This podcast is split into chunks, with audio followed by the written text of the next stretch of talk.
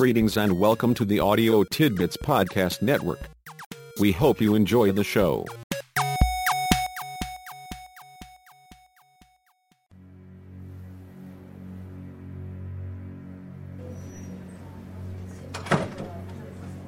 In the world of people who drive us up the wall, committee players are among the most frustrating. You do know about committee players, don't you? On the off chance you don't, you are about to find out all there is to know about these exasperating types. Committee players never take the lead. He who hesitates is lost. Strike while the iron is hot. Victory belongs to the swift. These statements represent the thoughts of a moron from the committee player's point of view. Any second-rate player knows that the truth lies in a different set of wise sayings. Follow the leader. There is safety in numbers. Fools go where angels fear to tread. Look before you leap. Do not overrun your blockers. Let the other guy show his hand first. The early worm gets caught by the bird. Yes, this sounds more like philosophy for the committed committee player. Committee players are wishy-washy.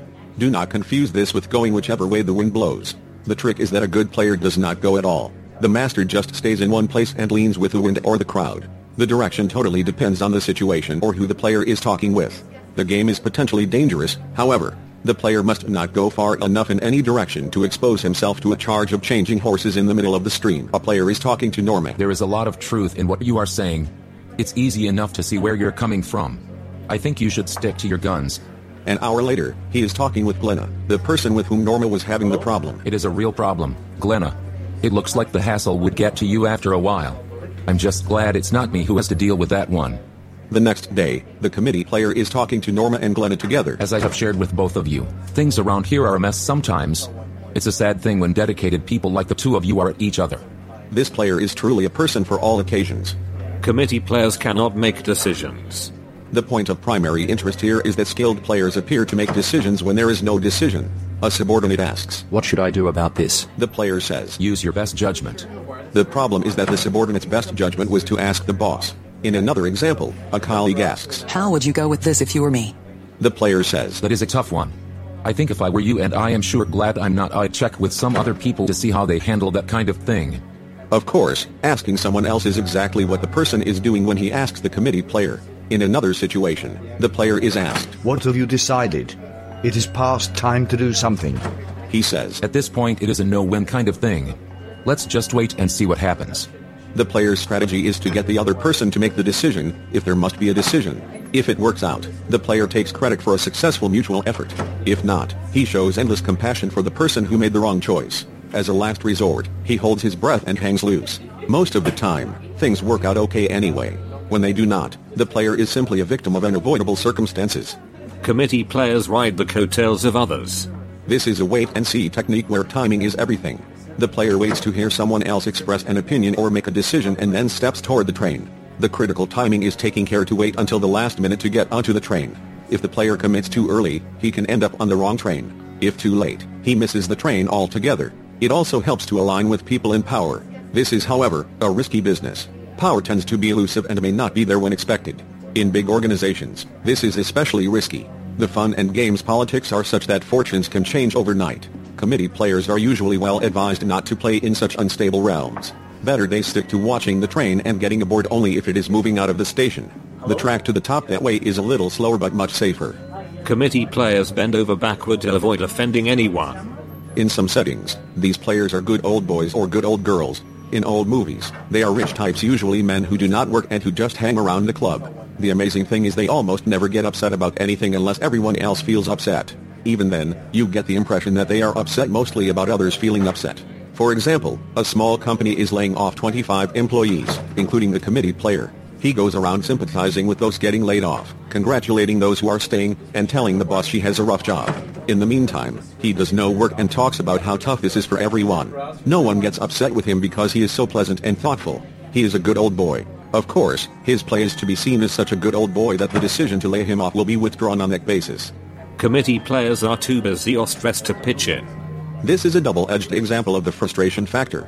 Not only does the player avoid extra duties or responsibilities, he gets others to feel sorry about how much pressure and stress he has. The payoff for this play is that people expect less than usual. It is like having your cake and eating it too. Lewis is a therapist at a counseling center. The usual expectation is therapists spend five hours a day in face-to-face therapy with clients. Lewis is averaging less than 4. His supervisor says. I want you to raise your productivity a little. Lewis says. That also concerns me. I would like to take on some more clients, but just don't know how I can right now.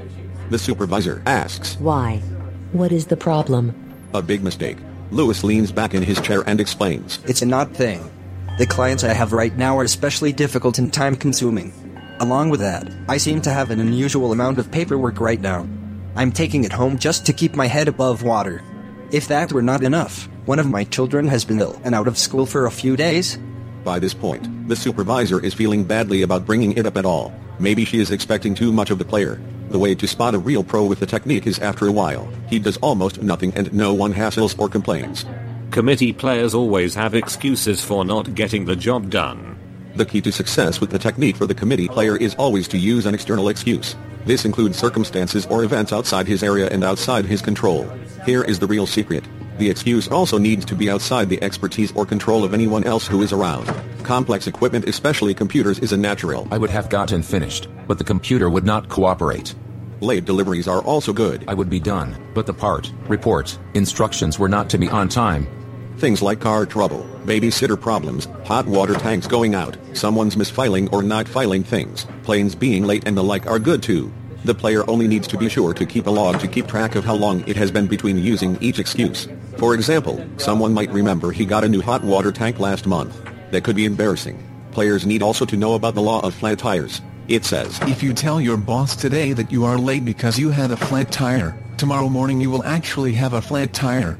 Committee players take everything personally. This technique is the essence of committee play.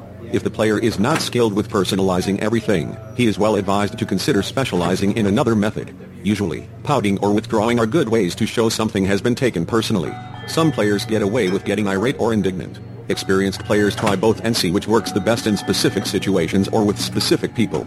Most aficionados find adopting one approach or the other most all the time works best. With this technique, there is a beginner's and an advanced level of play. At the beginner's level, the player gets upset and personalizes things directly affecting him. At the advanced level, the player takes personally things that neither affect nor involve him. The advanced player says, I'm indignant about what's going on with Linda back in billing. It is not right that she is the only one back there who didn't get a new desk. The manager says, There were only five new desks. She will get a new one the next time order equipment. Anyway, she is the newest person in the unit. Undaunted, the player hangs tough. How do you think she feels? It is no fun being a second class citizen. Those ladies have as much right to respect as anyone else.